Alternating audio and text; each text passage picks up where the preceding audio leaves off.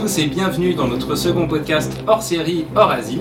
Après Twin Peaks, la team d'Istasia et ses invités s'attaquent à un sujet beaucoup plus polémique, c'est qui le plus fort entre Marvel et DC Alors pour répondre à cette question globale, je vais d'abord demander à nos invités de se présenter en répondant à trois questions introductives. 1. Quel est votre film de super-héros préféré de tous les temps? 2. Dans quel camp êtes-vous Marvel ou DC Et 3. Quel est votre film préféré Marvel Studios ou DC Universe? Bonjour Fabien. Bonjour, bonjour Victor. Donc, oui, je dois, Alors, me, présenter, je, je dois me présenter, non Bonjour, Fabien Moreau, l'écran fantastique, euh, voilà. Oui, c'est vrai, mais tu, tu es Voilà, un habitué exactement, de, exactement. de- de nos émissions. C'est pour ça que, Alors, donc, comme euh, question introductive, donc euh, je vais te demander quel est ton film préféré euh, de super-héros ou adaptation de comics de tous les temps. Alors, je suis très embêté parce que j'en ai deux en fait, mais mon cœur balance. Il y a d'un côté Spider-Man 2 de Sam Raimi, que, que j'adore, et euh, The Dark Knight de Christopher Nolan. Voilà. Mais bon, en ce moment, je suis plutôt Spider-Man 2. on dirait. Donc euh, à la fois DC et à la fois Marvel avant euh, que euh, l'univers partagé euh, existe au cinéma. Exactement. Et si on parle d'univers partagé, dans quel camp te situerais-tu? Je sais pas, c'est vraiment au cas par cas, on va dire que j'ai peut-être plus d'affection pour les personnages d'ici, mais visiblement la formule Marvel partage plus, donc je ne sais pas. Je suis nostalgique de la période Legendary d'ici, mais euh, je sais vraiment pas. Je sais vraiment pas. Et on va dire qu'en termes d'attente, j'étais plus impatient euh, envers les films d'ici. Tu sauras à la fin du podcast. Exactement. Exactement. Il, faut, il faudra choisir un Ouais, camp. ouais. Et du coup, je vais t'aider quand même. Enfin, je vais te forcer à choisir un camp. Si tu devais retenir un film euh, de la période de l'univers partagé, quel serait ce film? Euh, Man of Steel, parce que c'était pas encore partagé. Très bien, bonjour Flavien. Bonjour. Alors, ton film euh, préféré de comics, super-héros euh, Ouais, c'est un peu comme Fabien, je suis un peu partagé. Mais là, c'est sur un même personnage, avec deux approches différentes. En fait, euh, j'ai pas mal d'affection pour le Batman le défi de, de Tim Burton. Et évidemment The Dark Knight de Christopher Nolan. Voilà, parce que bon, c'est des épisodes assez sombres et, euh, et vraiment euh, peut-être les plus fouillés, quoi. Je pense qu'ils sont faits sur le personnage de Batman. À chaque fois, mais dans l'un beaucoup plus euh, porté euh, sur le comics et l'autre beaucoup plus ancré dans une, dans une réalité euh, qui, qui fait un peu écho à notre monde, on va dire. Et alors, si on va un peu plus tard dans le temps, dans, quel camp te situes-tu? Ah, c'est un peu compliqué, mais enfin, non, je dirais peut-être plus d'ici, du coup, du, du choix de Batman. Après, au niveau des films, c'est vrai que avec Ben Affleck. hein. Là, tu... je suis obligé. Même Il n'y a si, pas de honte hein, pour Ben Affleck. Hein.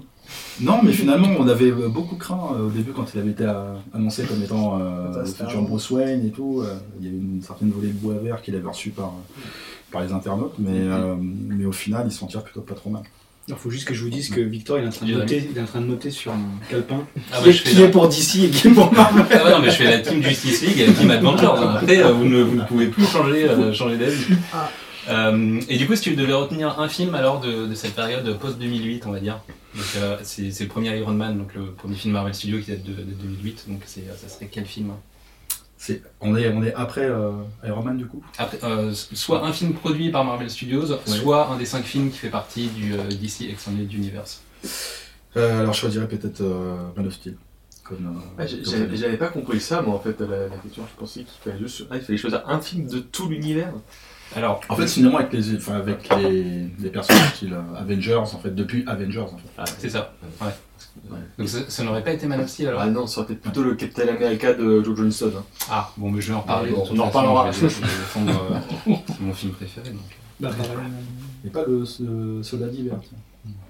On, on- on y arrive. On va faire. euh, je, je vais finir le, le- le tour de table. Bon bah, je vais, je vais demander à quelqu'un qui a, qui a un avis euh, plus tranché. Euh, bonjour Kefren. Salut. L'extrémiste. Euh, moi, dans les adaptations, j'hésite entre euh, Howard the Duck et le Captain America d'Albert. Donc tu veux troller dès le début de l'émission, même en dehors de Marvel d'ici quoi. L'âge d'or. Non, euh, en réalité, euh, mon adaptation préférée. Ah, je pense que c'est euh, le X-Men Day of Future Past de Brian Singer. Non, mais sérieusement, euh, comme euh, c'est.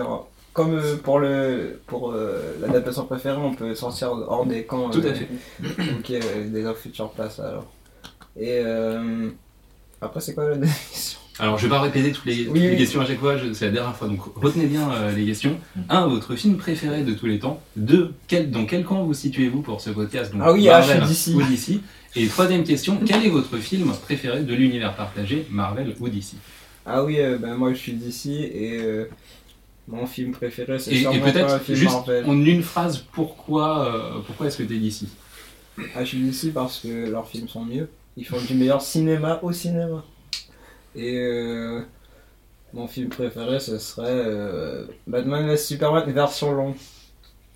Alors, c'est le Ultimate Cut. je Ultimate crois Cut. que- Et Ultimate, pourtant, font partie de l'univers Marvel. Déjà, rien que le terme euh, est sujet à caution.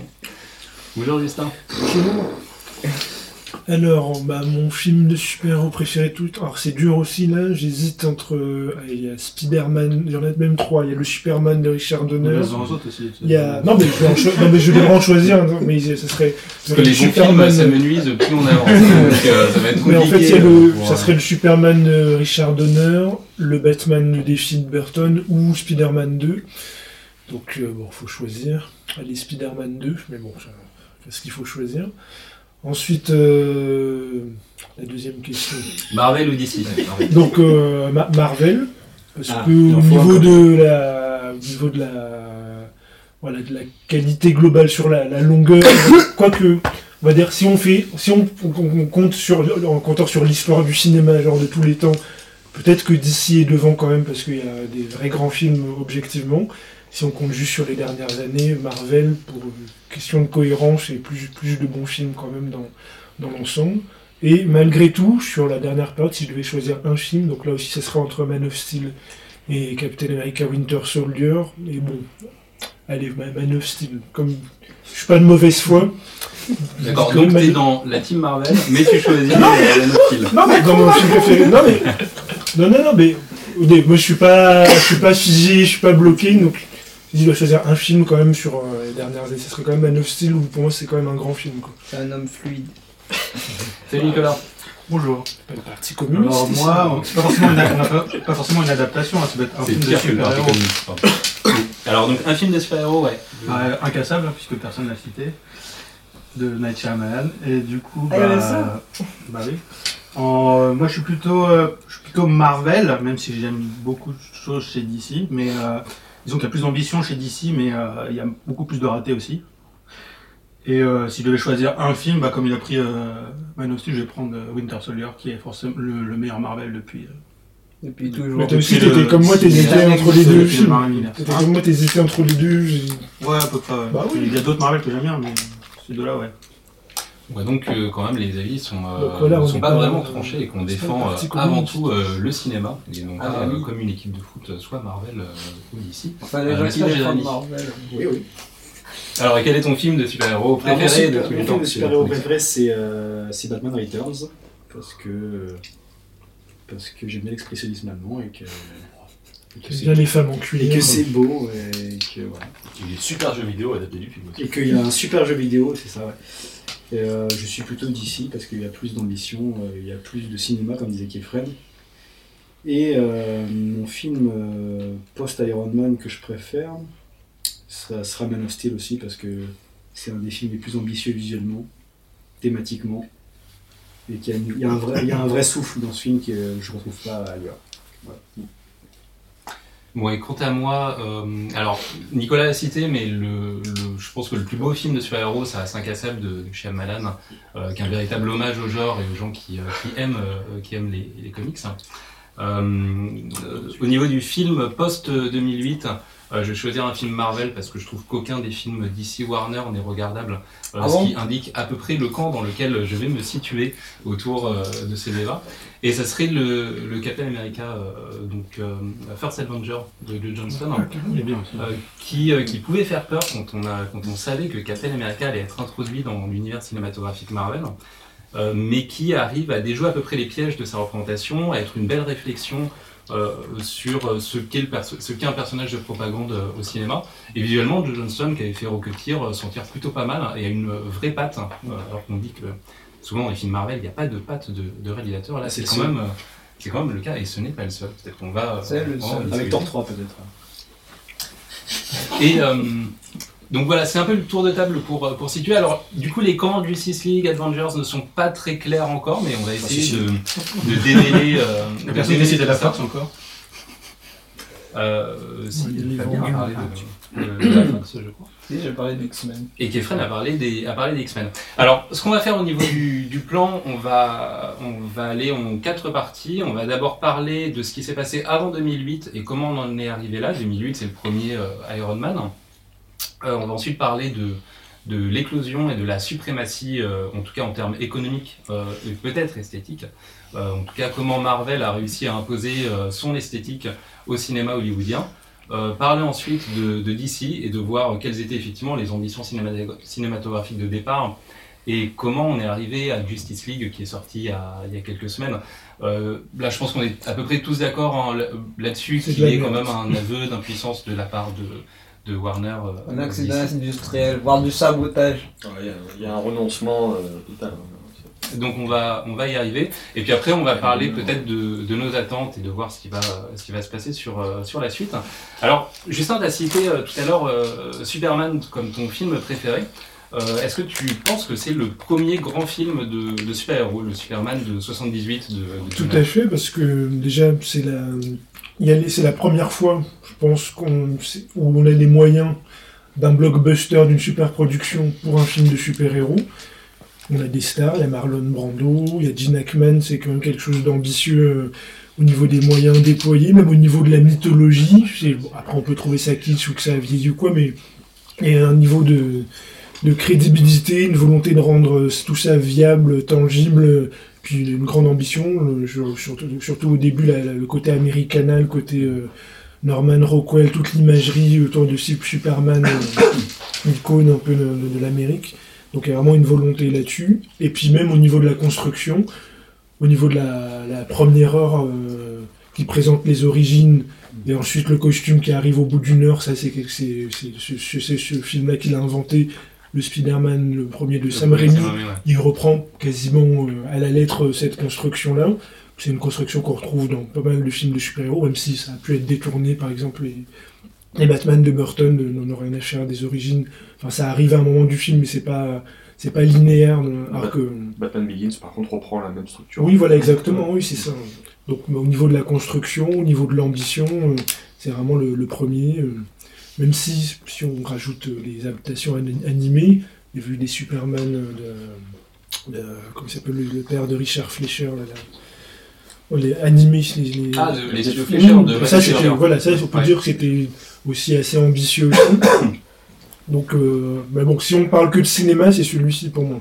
Bah, c'est vrai qu'on on a l'impression que les super-héros sont arrivés dans les années 2000 et tout d'un coup ont dominé euh, ex nihilo comme ça le, le- cinéma euh, américain, alors que finalement Superman a été créé, on peut rappeler ça, en 1938. Euh, dès 1941, il y a ces cartoons du studio Fleischer qui imposent, avec en plus une émission radiophonique de Superman, la- l'image de, euh, du super-héros partout aux États-Unis puis partout dans le monde. Puis il y a les céréales Euh, aussi avec euh, George Reeves. Du côté, euh, du côté Marvel, il y a Captain America qui est créé en 1941, à l'époque ça s'appelait Timely Comics, hein. et dès 1944 il y a une adaptation en serial euh, de Captain America, et en fait il y a un peu moins de comics de super-héros dans, entre 45 et 56, euh, globalement, voire un peu plus tard, c'est le retour de Flash euh, qui va euh, redonner euh, un nouvel euh, âge d'argent dans les comics. Et, euh, c'est là qu'il va y avoir de nouvelles adaptations, dont euh, le Batman, la série télé en 66, qui va, euh, qui va populariser de nouveau le personnage. Fabien. Je reviens vite fait sur la, période de- de- des céréales très, euh, très. Il faut savoir que euh, il y a eu quand même des adaptations assez massives de céréales entre la, moitié des années 30 euh, et on va début des années 50, euh, avec certains réals euh, récurrents comme William Whitney, euh, John English. C'est ça qu'il y a un céréal qui brille vraiment en termes de super-héros. Il y a bien sûr Flash Gordon, mais là c'est plus le comique euh, spatial. C'est euh, Captain Marvel, donc Shazam, qui est un vraiment à redécouvrir parce que c'est un, vrai modèle pour l'époque en termes de série d'action. Et il faut parler aussi rapidement de Zorro, qui n'est pas un personnage de comics, mais qui est un personnage de roman décliné en comics, qui a quand même donné lieu au premier film prestigieux euh, de super-héros, de justiciers aux États-Unis, comme le, le film avec Douglas Fairbanks dans les années 20. Et puis Et dans sur- les années 40 aussi, avec euh, Tyrone Power. Exactement, euh, qui est un, qui est un, bi- qui est un bijou, euh, la marque de Zoro, de, enfin, ou le signe de Zoro de, de, de Mamoulin. Et surtout un super serial qui s'appelle euh, Zoro's Fighting Legion, qui est un, un serial assez dément.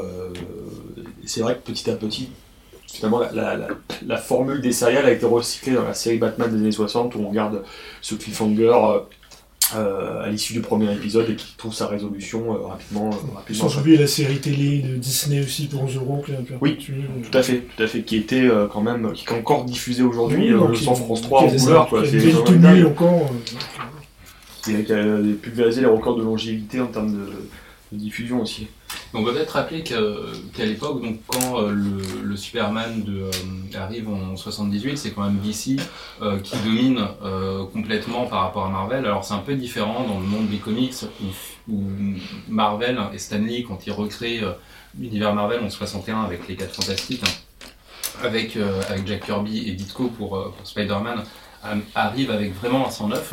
Euh, alors que DC est un peu sur des nouvelles formules et va courir un peu après le succès de Marvel sur en papier. Mais par contre, c'est DC qui, euh, qui arrive à s'implanter euh, à la fois à la télévision et donc au cinéma avec, avec Superman. À la télévision, donc il y a le Batman en 66. Tout à fait. Euh, il y a la série télé Wonder Woman qui est aussi un énorme, un énorme succès.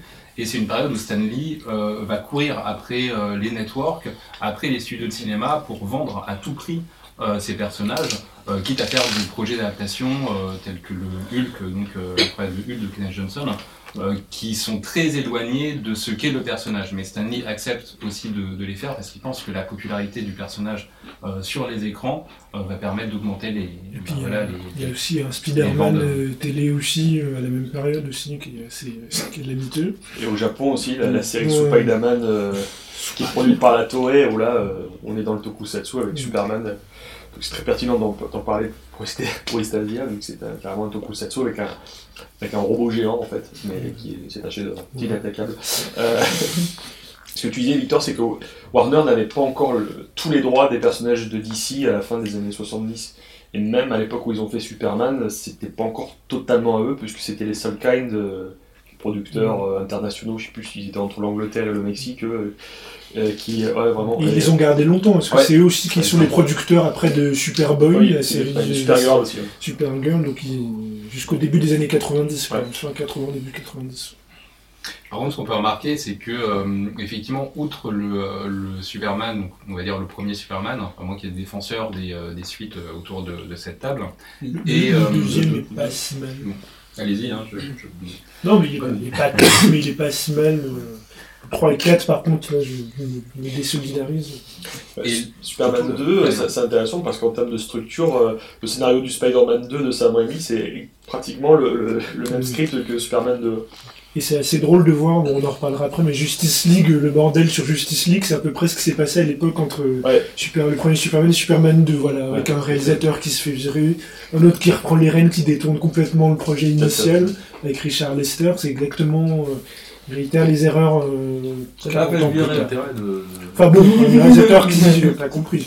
Oui, il y a des paramètres différents. là, Snyder garde son, son crédit alors que Lester, lui, a- avait finalement pris le crédit de gain sur, sur Superman 2. Mais s'il y a une histoire de pourcentage, de, de retournage de films qu'on va pas expliquer là tout de suite, c'est un peu barbare à expliquer. Mais...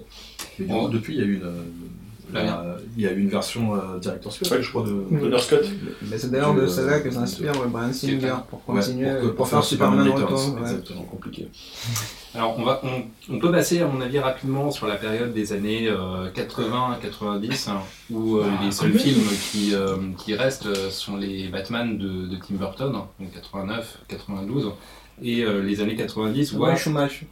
voient quand même pas mal de, de films euh, adaptés euh, de, Batman, de, euh, de DC, euh, notamment avec quelques premiers essais euh, de Marvel, mais finalement rien ne reste euh, vraiment euh, en mémoire. Euh, à part euh, Kefren, si tu veux citer le Captain America des, de 1990. Et voilà, ce sont pas des films non plus qui vont euh, marquer euh, ni le cinéma, euh, ni les, les spectateurs de, de Ah l'époque. bah, quand même, Albert Pune, il a marqué. On en parle euh, aujourd'hui, en 2017. Cyborg. et, et Tank Girl, là, c'est pas l'adaptation de comics Si, si. ça Ah, euh, c'est britannique. Ouais. storytelling. En fait, ce qui est intéressant de cette période-là, c'est de voir que tous les films pratiquement qui ont été réalisés ont été faits dans le sillage de Batman. Là, il fallait euh, le super-héros ténébreux euh, perché sur son église euh, gothique, euh, ou alors un héros en cape, hein, que ce soit le, le Darkman de Sam Raimi, qui était une création originale, l'adaptation de, de The Shadow, que, que Sam Raimi voulait faire, qui avait, qui avait été envisagé sur Batman Forever, enfin sur le Batman 3 à l'époque. Et euh, The Crow aussi, hein, il faut quand même euh, le mentionner. Le seul film qui tranchait dans le côté euh, film lumineux, film, euh, j'ai envie de dire, euh, sol- ouais, solaire, aérien, c'était The Rocketeer, hein, qui était le seul Oui, film. mais il y a le côté rétro, Rétro, déjà voilà. à part. C'est Captain America avant l'heure. hein. Tout, tout à fait. tout à Et fait. pour appuyer ce que tu dis, ça se prolonge même dans les adaptations aux séries télé, par exemple Flash, le Flash des années 90. Tout à fait, Même typiquement, c'est- déjà là, le, le thème c'est bah, Danny Elfman, bien sûr. et puis l'ambiance, c'est typiquement une ambiance des, des Batman de Burton, euh, ambiance gothique, un peu ténébreuse, euh, nocturne, euh, c'est totalement ça aussi. Quoi. Costume rigide. euh. Et je pense que c'est ce, que- c'est ce qui a permis de, c'est ce qui a permis de- d'engendrer après aussi euh, Spawn et Blade. Ah oui, Spawn, très bon film. C'est c'est des, c'est des- c'est des personnages qui se, qui se, enfin, qui, Bah, faut- qui se répondent comme ça faut aussi. peut-être préciser qu'à l'époque, euh, Marvel, en termes de comics, connaît une, une grosse crise, que plusieurs euh, scénaristes et dessinateurs quittent euh, à la fois DC et surtout Marvel, qui les avait fait reconnaître, dont Todd McFarlane, par exemple, dont Jim Lee, pour fonder une boîte indépendante qui s'appelle Image. Et c'est à partir de là que, notamment, Spawn va être créé. C'est dans cette, cette compagnie, donc, donc Image, qui maintenant euh, produit des comics indépendants, euh, tels que Walking Dead. Donc euh, voilà, on en parle, on en parle beaucoup. Et c'est vrai qu'il y a ce, il y a ce premier, essai, ce premier essai de, de Spawn en 97, qui est quand même assez catastrophique en termes, en termes visuels, de, de À l'époque, représentation. à l'époque, ça fait un chien. C'est genre un an plus tard qu'on s'est dit ah merde, ça vieillit. Mais sinon, Bon, bah, ça avait fait un bid Non, monumental, hein, c'était des critiques catastrophiques à l'époque. à, à la euh, sortie, des- des- à la sortie, ah non, ça, ça avait Ah sorti. non, non, non, non, non, non, non, personne n'a défendu. Euh, Moi j'avais je- 3 ans, je me rappelle. J'étais- bah, moi j'étais un peu plus âgé, mais j'étais lecteur de Spawn à l'époque et c'était un Ah vrai événement, la sortie de, de Spawn en salle, et ça a été une déception, euh, une déception complète. Mais, pour vous, vous en savez. mais par contre, on arrive. La série euh, télé, par contre, était. euh, Oui, Ah, il y a une le- série d'animation L'animation euh, est super. Eric Radomski, ouais, qui a bossé sur la série Batman de, de 92. Ah, de Paul Dini. euh, Euh, ouais, ouais, ouais, qui a bossé là-dessus, ouais. Qui était une super série. Batman, Ouais, c'est la même décennie là, là aussi. Là, C'est vrai qu'en fait c'est une décennie un peu euh, Batman.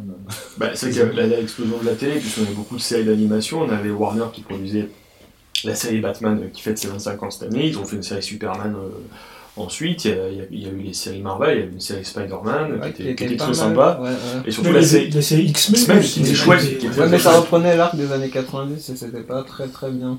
Le, le, le dessin animé X-Men hein. Ouais. Ah, moi j'aimais bien. Bien. Ah, c'est les, personnages qui étaient ultra, les personnages Marvel les plus populaires Mais ça reprenait les années c'était, 90, euh, euh, tous les- c'était les X-Men. tous les enjeux C'était, euh, assez fou, hein, les X-Men à l'époque. Ouais. euh, personne parlait d'Avengers. Hein. Le Marvel, c'était euh, X-Men, c'était hein. X-Men. Spider-Man pour peut-être. Oui, mais dans la série, il y avait genre, euh, il y avait genre Onslaught et tout ça, euh, Non, non, tous ces- trucs-là. Euh, Mais il y avait pas tout ça, genre, à- la fin de- 18, je dirais. Slot, ouais.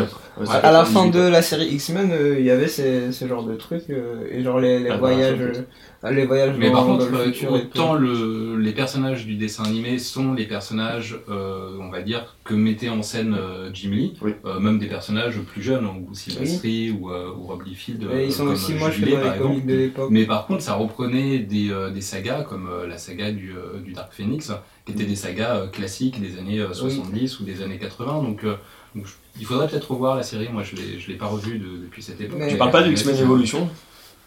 Non, non, X-Men Evolution, ça c'est autre chose. Ça, je l'ai, ça, je l'ai vu. Et ça, c'était pas mal par contre, X-Men Evolution. C'est justement, ils, reprenaient. euh, Enfin, ils reprenaient pas. Mais ils adaptaient à leur sauce teenage euh, des, des grands arcs et tout, genre euh, Apocalypse et tout ça. Qui est, qui est euh, mieux fait que dans le film de Singer. genre. Alors, c'est Clark Voilà, ouais, une, euh, dit, Une- une, une exception, par contre, euh, effectivement, par rapport à toute cette, euh, cette vague des séries des années 90, c'est Superman. Euh, avant Smallville, il y avait en 93 la série Lois et Clark, les nouvelles avait, il y avait, il y aventures. avait de- Superboy Superman. Superboy hein, depuis les années 80. Et du coup, là, qui était plus dans le côté, euh, dans le côté fleur bleue, on va dire. Bah, c'était plus Screwball. Comedy. C'était plus intéressant pour le côté Screwball Comedy que pour le côté Superman. Plus les effets spéciaux étaient quand même particulièrement cheap, même pour l'époque. C'est même pas question que ça ait vieilli. Ah, C'était mauvais. Même, euh, moi, je voyais ça gamin, c'était ça piquait les yeux, quoi. Bon, ils budget aussi, quoi. Ce qui était intéressant, c'est que ça prenait le même parti pris que la BD Man of Steel de John Byrne. Il disait que Clark Kent était la, la vraie identité euh, de Superman. C'était lui, le, le- enfin, le cœur de l'histoire, c'était lui, quoi. C'était Clark Kent et pas, et pas Superman. Mais c'est vrai que c'était un peu. Et Tim Kaine, c'est le meilleur Superman de, de l'histoire. hein. Il est sympa. C'est le Superman sympa. Il est gros qu'il croise les bras, il est super Il est sympa. Il est gazé. Ah, je trouve que son S complètement foiré par contre en termes de couture, mais c'est- pas grave. Alors du coup, on va, on va sortir Ah, de, grave. de- de cette vague euh, donc très euh, très série télé des années euh, des années 90 et post euh, post Batman. Alors à quel film situez-vous justement, on va dire l'avènement très contemporain des super-héros? Est-ce que c'est Blade? Est-ce que c'est X-Men? X-Men. Ou, X-Men, euh, est-ce que c'est le Spider-Man de Raimi Euh, c'est- clairement Blade, parce que euh, c'est au niveau esthétique déjà.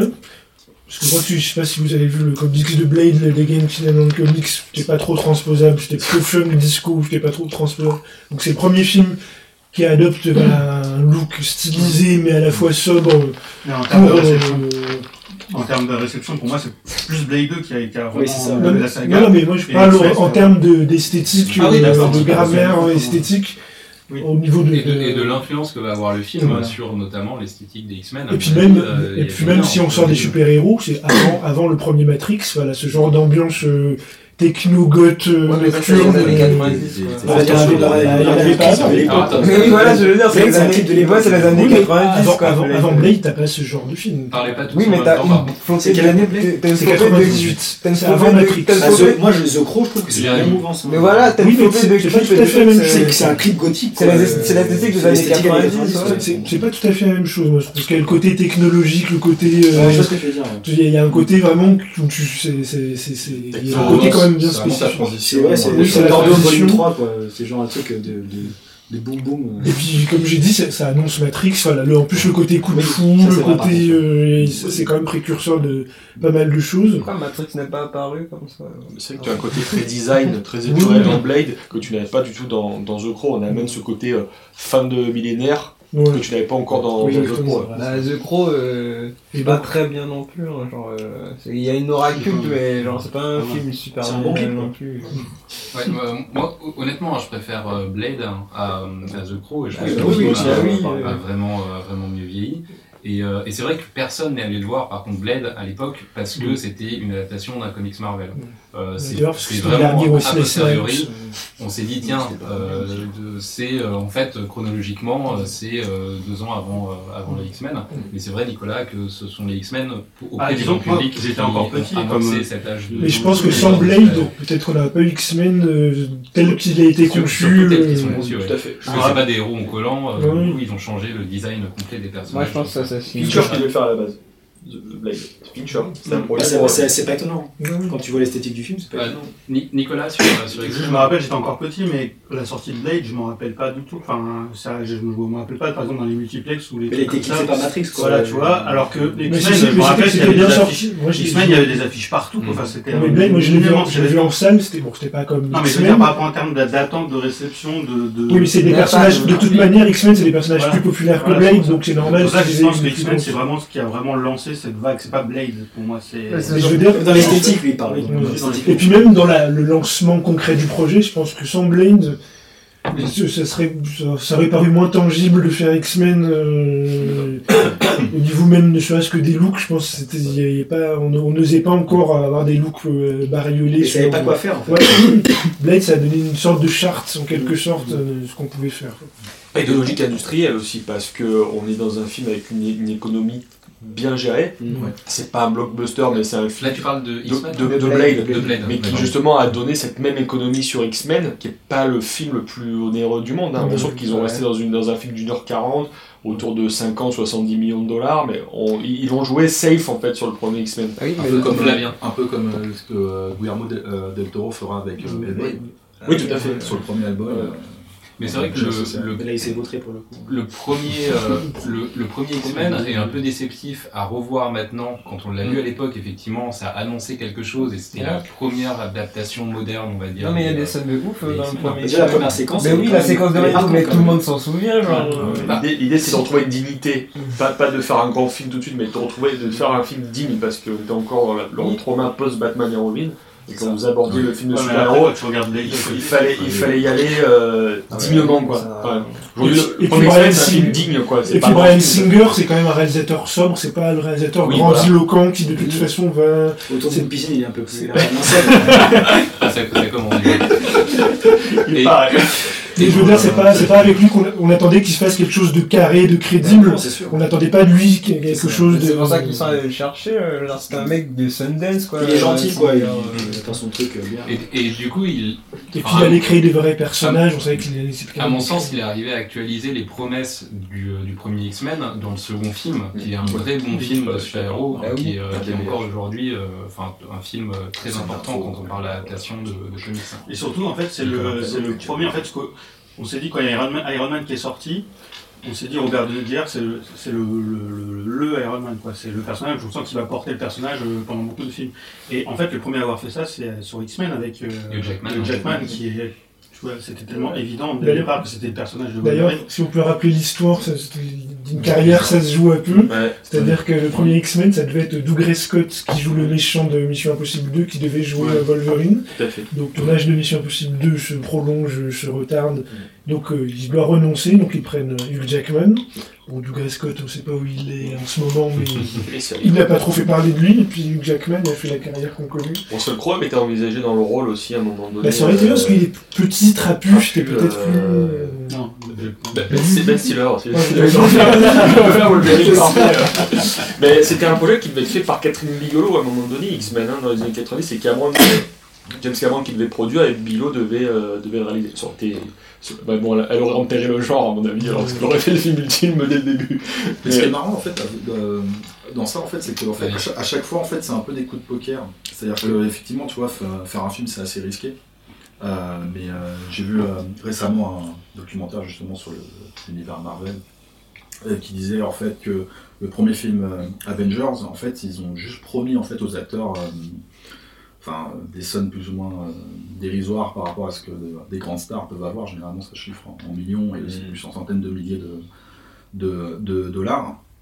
Mais euh, voilà ils savaient pas trop si ça allait marcher ou enfin voilà ils savaient pas trop vraiment où, où est-ce que ça allait où est-ce que ça allait euh, partir. Et donc du coup en fait ils arrivent à à, à- à faire enfin, venir à chaque fois en fait euh, des nouveaux euh, comédiens et tout. Mais juste en fait en, en se basant sur un, sur un, sur un possible su- euh, succès et tout et donc du coup c'est pour ça qu'ils arrivent quand même à, à, à pouvoir étoffer un peu euh, Bah, là, où ils en sont, là où ils en sont aujourd'hui, là où ils en sont aujourd'hui, je, quoi, je pense pas qu'il y ait beaucoup de risques à prendre. Ouais. Quoi, là, ils, Oui. là, ils, là, ils sont sûrs, là, ils mettent 250 millions, ils sont sûrs de. de, de Sur. Avengers euh, 3, tu veux dire Du- sur n'importe quel euh, quel, film, là, tu estampillé Marvel, tu, tu mets 300 millions sur la table, tu, tu sais que ça va être rentabilisé. Quoi. Bon, on, on va, on va revenir en arrière du coup parce qu'à l'époque c'était pas, euh, c'était pas aussi évident. Non, et, euh, ouais. et, et- et Marvel Studios d'ailleurs n'existait pas du tout. Ah non, Marvel, Marvel Entertainment Ouais. avait vendu les droits. euh, X-Men c'est toujours la Fox qui, qui a les droits. Euh, Spider-Man, ça parle d'un rachat peut-être par Disney. Je pense qu'ils vont y arriver à. Non, ça s'est pas fait. Là, ce serait. Mais il y a eu une rumeur. Euh, du coup, le Spider-Man de, de Sam Raimi, Marvel avait vendu les droits à Sony, qui a toujours une partie euh, du personnage. Euh, c'était euh, le Hulk de Universal. C'était euh, Universal qui avait les droits depuis très longtemps. Et bon, du coup, c'est un peu compliqué maintenant de refaire un film Hulk parce que Et Universal a toujours les droits. euh, Mais ils les avaient prêtés, pour le film de Leterrier, ils avaient Ouais, ils avaient. Bah, c'est leur logo toujours au début hein, sur le film de Leterrier. ouais. C'est Universal et, euh, et, Marvel, Ouais. euh, et Marvel Studios. Et New Line à l'époque avait les droits de- d'Iron Man. Oui, parce qu'il y avait Tom Cruise au départ. Tom qui devait Cruise, jouer, ouais. Euh, Et Nick Cassavetes à la, à la réal. Bon, euh, Là, on a Ouais, échappé. ouais, mais ouais, John John heureusement. Favreau, c'est pas mieux. euh, Hein John Favreau, c'est pas Non, non, mais à l'époque c'était. il, a, fait, ça il a va. fait le job quand même. le premier, quand tu le vois au début, tu te dis Ah ouais, c'est bien et tout. Alors, je Après, tu le revois, tu fais Ah. je vais poser une question aux défenseurs de, de DC. À cette époque, on avait euh, les X-Men de, euh, de, Brian, euh, de Brian Singer, les Spider-Man euh, de, de. Euh, de l'autre côté, euh, Blade d'ailleurs de Guillermo del Toro. Euh, de l'autre côté, on avait euh. Catwoman de, de Peter. Constantine aussi. Voilà, il y avait, Euh, Oublie ça. du coup, il y avait des c'est- aussi, il y avait Electra, même.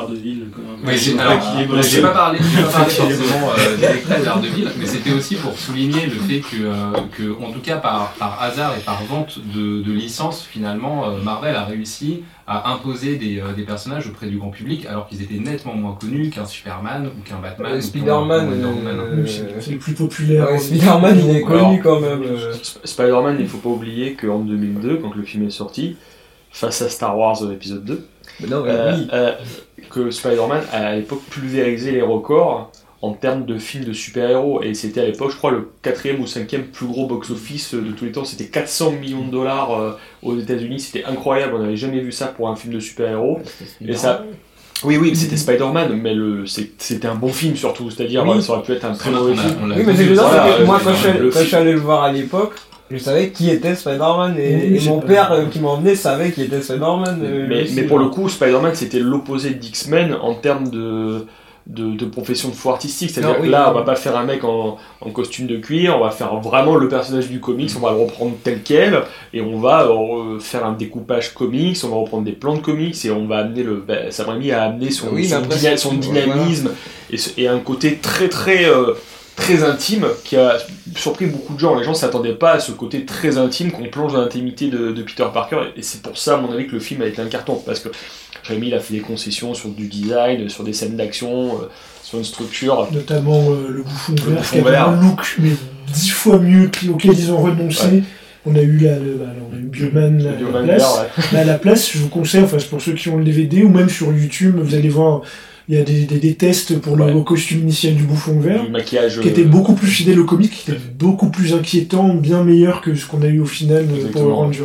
Ça, c'est quelque chose que je regrette quand même dans, dans tous ces films, effectivement, euh, d'origine story, et c'est le cas pour le premier Su- euh, Superman de, de 78, c'est-à-dire qu'on a une, euh, une première heure qui est très humaine, qui présente le personnage dans un environnement euh, quotidien, et qui est excellente à la fois dans Superman et dans Spider-Man, et la deuxième heure, finalement, on arrive à l'exposition, au combat, euh, au vilain, et euh, autant, voilà, moi j'ai des, je, je supporte pas le jeu de, enfin, j'adore Gene Hackman sinon, mais en tout cas dans le Superman, je trouve beaucoup trop cartoonesque pour ce qu'était le film euh, avant. Et pareil dans euh, dans, dans Spider-Man, c'est-à-dire qu'à partir du moment où le bouffon vert arrive et qu'on est dans le côté euh, effectivement un peu Power. Rangers. Ouais, mais euh, Willem Dafoe, Willem il est quand même excellent. Ouais, c'est- plus les situations et le costume qui pêche, mais le- lui, il joue. Les deux, les deux sont bons, Tobey Maguire et William Dafoe, ils, ils, ils sont juste par rapport au... euh, Genre, euh, Et- à l'époque, il n'y avait pas de situation comme ça, genre, tu... tu m'as je proposé, vais, je vais dire du mal de, du coup de parce que j'ai- je- il y a finalement assez peu de films Marvel que j'aime bien et je- j'aime pas beaucoup la version de de, de Sam Raimi justement parce que Tobey Maguire, mon Peter Parker, j'y crois pas du tout. Il est euh, il est super béné, euh, il comprend rien, euh, il comprend rien à ce qui lui arrive. C'est censé être quand même un espèce de de mec pas très bien dans sa peau, mais un, gé- un génie scientifique, on le re- retrouve pas du tout dans le film. Bah si, c'est comme ça qu'il bat la euh, plupart des mecs. C'est euh, comme ça qu'il fabrique ses, ses toiles, vu que. Quoique non, Il ça c'est dans le comics. toiles. Non, non, parce non. qu'il fabrique, il fabrique pas ses toiles parce Il qu'elles fait sont ça avec pas. voilà, les toiles, les toiles sont, Fabien, tu parlais Ils sont justement du, organiques. du rapport au comics, de, de, de la fidélité au comics, les toiles sont organiques pour des raisons peut-être de crédibilité à l'époque. Et ça, que vient aussi, euh, voilà, c'est ce que j'allais dire, parce aussi. James Cameron devait le faire dans les années 90. Il a fait un traitement de 30 pages euh, à cause des problèmes de droit du film. Bon, il a laissé tomber, mais son traitement a circulé de studio en studio. Et donc, il y a pas mal d'éléments de son traitement euh, qui, qui sont, qui se retrouvent dans le, dans le film de, de Sam Raimi, notamment mais les, les bracelets, enfin le- l'étoile organique à la place des bracelets. Il avait, le méchant devait être Dr. Octopus joué par Schwarzenegger. Comme ça. Là aussi, le SD Roland euh, dans, dans, le, dans le 2 aussi. Enfin, bon, il y a, pas mal d'idées qui, qui ont été gardées également. Oui, mais, oui, C'était un mais... parti pris ça, hein, le, le, le- le lance-toile organique, parce que en fait, euh, Sam Raimi ne voulait pas que Peter Parker soit un génie pour que les gens puissent s'identifier à lui. Il voulait pas, non mais il voulait vraiment un mec simple. Il voulait pas un mec. Simple, euh, non, non, non, mais il voulait pas le, il voulait pas le, il voulait pas, Ses yeux ronds. non, non, mais il voulait pas, il voulait pas un mec qui soit capable de, de, de tout faire. Et Mary Jane est un peu comme lui en plus, donc les deux, je les trouve euh, juste insupportables. dans le- dans le Oui, mais après, C'est genre... vrai qu'il y a des problèmes de, faut conclure. Là, il y a, il. Non, mais après, la, la, la, Il la, la logique du film, à ce genre de film, te montre que quand même qu'il avait pas monsieur tout le monde, genre la manière dont il affronte les problèmes et tout. À un moment, genre, euh, au début de Spider-Man 3, il, doit- il doit gérer genre trois vies en même temps. je- Ouais, Genre, il faut avoir- Spider-Man 3 aussi.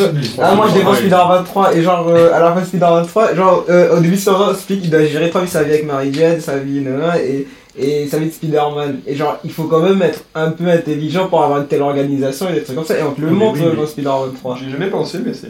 Ouais, c'est pas bête, toi. C'est comme un, un mec adultère, quoi. une- Oui, non mais l'adultère ça représente une certaine intelligence et implication que n'est pas capable tout le monde. Doigté. Et, genre, et, et- et pour revenir sur ces effets, justement, Oui, euh, Sam Raimi, euh, sur, sur Spider-Man, bien sûr, il a eu du succès et tout, mais parce que Sam Raimi avait eu le laboratoire Darkman avant, c'est pour ça, que, genre, toute la mise en scène de Darkman et tout, il la réutilise euh, sur son affaire sur Spider-Man et Dans le 2, pas, pas encore dans le premier. bah, dans le premier, quand même, il y a les scènes, dans Darkman, la, la scène où, où, où il va aller avec l'hélicoptère et Mhm. tout, euh, machin. D'ailleurs, au, Et- pa- au passage, le, pareil, le premier Matrix, c'est une séquence entière qui est pompée sur Ouais, Darkman Darkman avec la poursuite ouais, avec ouais. l'hélicoptère. Enfin, c'est, qui se- on sent qu'ils l'ont vu, quoi.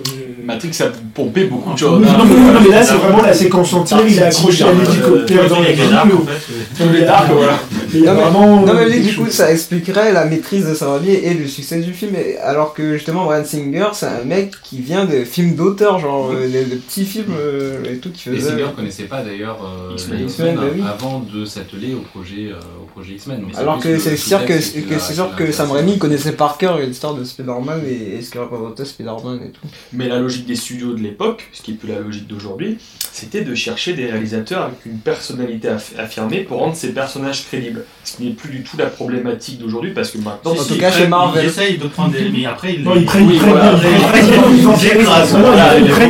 noms, ils prennent des noms, mais c'est pour que ça ressemble au reste. Alors, Ah. il y a- il y, a quand même des contre-exemples. hein. Quand on, on a évoqué rapidement, il y a eu un, un Ghost Rider, euh, il y a eu un Daredevil.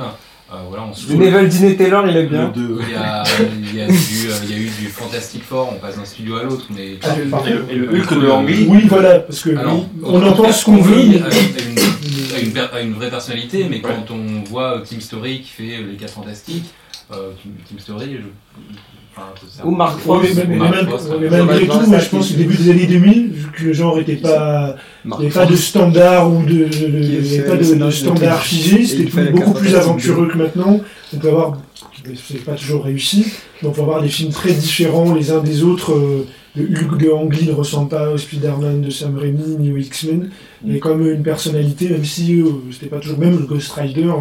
Euh, Ça ressemble pas à autre chose, même si c'est aussi nul qu'il soit, ça ressemble pas à, C'est pas uniforme, à la il y a crèmerie des d'en propositions. face. proposition. Surtout le 2. Alors, euh, on passe du côté de. la proposition. On peut repasser du La côté de, DC qui répond en 2005, quand même avec une date euh, importante avec Batman Begins de, de Nolan, justement pour répondre à ce, bah, voilà, à ce, ce- aux multiplications d'adaptations de, de Marvel. Alors que le film euh, sur lequel misait surtout d'ici à l'époque, bon, on va pas revenir sur Catwoman, mais c'était le Superman de, de Brian Singer, c'était le Superman Ah, Returns qui avait le gros budget, euh, parce qu'il n'était Qui pas si nul que ça. Non, non, mais moi j'aime, beaucoup le film, mais si tu veux, c'était le film où on scellait la- l'association Legendary Warner. Batman Begins avait coûté 150 millions à l'époque, et euh, Superman, euh, 250 millions. C'était, ils avaient pété le. D'ailleurs, au passage, ils ont fait à peu près les deux le même chiffre au box-office. Je crois qu'ils ont fait Ouais. 200 millions au box-office.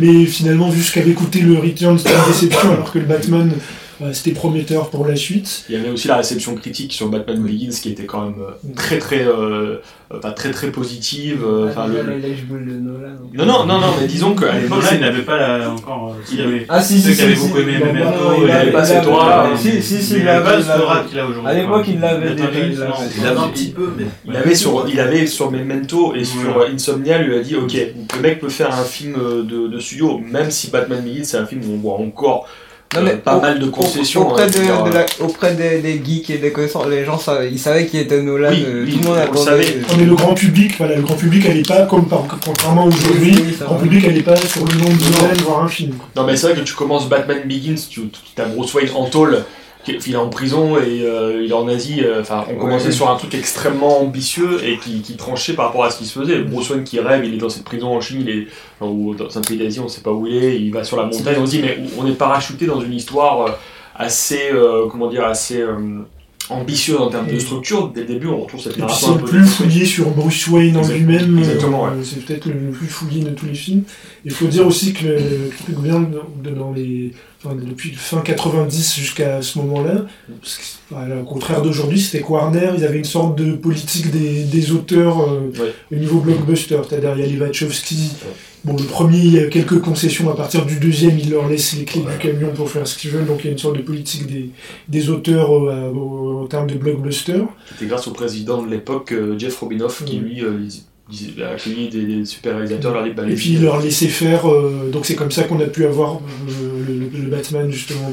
Après Batman Begins, qui lui ont laissé le champ libre pour euh, vraiment développer ce qu'il voulait faire sur Dark Knight. Si on sort du côté super-héros, il y a les Wachowski, leur ont fait confiance sur plusieurs films, malheureusement ça a a toujours une patte visuelle chez Warner. Voilà. ont fait confiance sur plusieurs films, jusqu'à, et ça s'arrête, on va dire, cette période-là, bah, jusqu'à, bah, il y a deux films charnières, il y a Man of Steel, et puis hors euh, super-héros, il y a euh, Jupiter Ascending. Bah, c'est les deux, euh, Bah, là, on voit- dit, bah, peut-être que si on le laisse, on le laisse trop faire, quoi. Et que- Et la transition, bah, bah, même pas, parce qu'il n'y a, pas vraiment de raison, parce que Il y a finalement- Potter, il y a Harry Potter aussi. avait- Oui, non, mais c'était la manne assurée. Ouais, voilà, il c'était- y avait ils pouvaient, il y avait ils pouvaient tenter des trucs parce qu'ils avaient la manne Harry Potter Il y avait pas assurée. visuel, il y avait quelque chose quand même. Et, et ils disaient, bah, ce qui stoppe un peu ça, en fait, il y a le Batman euh, Dark Knight Rises qui cartonne. Et c'est le ce qui, ce qui bouleverse tout, je crois, ils changent de président de studio euh, en 2011-2012. Et ce qui s'aborde complètement la sortie de Jupiter Ascending, par exemple, qui devait être la nouvelle franchise, le nouveau Matrix, euh, finalement les nouveaux patrons n'en ont rien à faire, donc ils s'abordent la sortie. Kevin euh. Et puis il décide euh, du coup d'aller dans une direction, parce qu'au même moment il y a Avengers, premier Avengers qui explose tout, et donc voilà, il décide un peu arbitrairement de partir dans cette direction, alors que de base c'était une politique des auteurs, euh, laisser euh, un auteur installer un univers, un personnage. On, va, on va conclure sur cette première partie euh, de, du coup, Fabien. Non, je, veux juste dire vite fait que c'est vrai que Batman Begins est arrivé au terme d'une série de projets sur Batman qui n'aboutissait pas. Eu le Batman Year One d'Aronofsky qui devait se faire. Il y avoir la- l'adaptation de la série futuriste Batman Beyond qui devait se faire. Euh, il y avait un Batman v Superman qui devait être fait à l'époque par euh, Wolfgang Petersen et qui devait être, et qui était écrit par le scénariste de Seven. Je sais pas si on. Moi je lis pas ouf. Hein. Euh, non, non, non, mais Non, non, euh, voilà, la enfin, Justice League par euh, Justice- par- George George Miller. Euh, et, le point, après, le- ça. et le point de rupture, euh, le, sur le Superman de Tim Burton, euh, où l'argent. Superman euh, Lives, euh, où le studio a quand même dépensé, euh, je crois, plus de 50 millions de dollars à perte pour, euh, pour le faire, parce qu'ils ont quand même contractuellement payé Nicolas Cage et Tim Burton, euh, même si le film euh, c'est c'est pas fait. Il y a un très bon documentaire dessus qui s'appelle euh, The Death of Superman Lives, qui est, qui est, vraiment, euh, qui est vraiment sympa. Mais c'est vrai que le showrunner, entre guillemets, avec Nolan de la nouvelle trilogie, c'était David Goyer. euh, qui, est, qui est un scénariste assez médiocre, euh, mais qui a relancé la saga Blade, sauf qu'on oublie que la saga Blade est plus Il, il a, il a relancé, il l'a enterré aussi. Voilà, qui, est- qui est- qui est- qui est plus c'est lui qui a réalisé Voilà. le troisième Euh, Blade. la, la saga Blade était réussie. Il a, il a, Il a il a écrit les il trois a écrit les mais bon, c'est quand même grâce à Stephen Norrington, qui est un mec dont on parle plus du tout malheureusement, et Guillermo del Toro, que les deux premiers films sont, sont chouettes.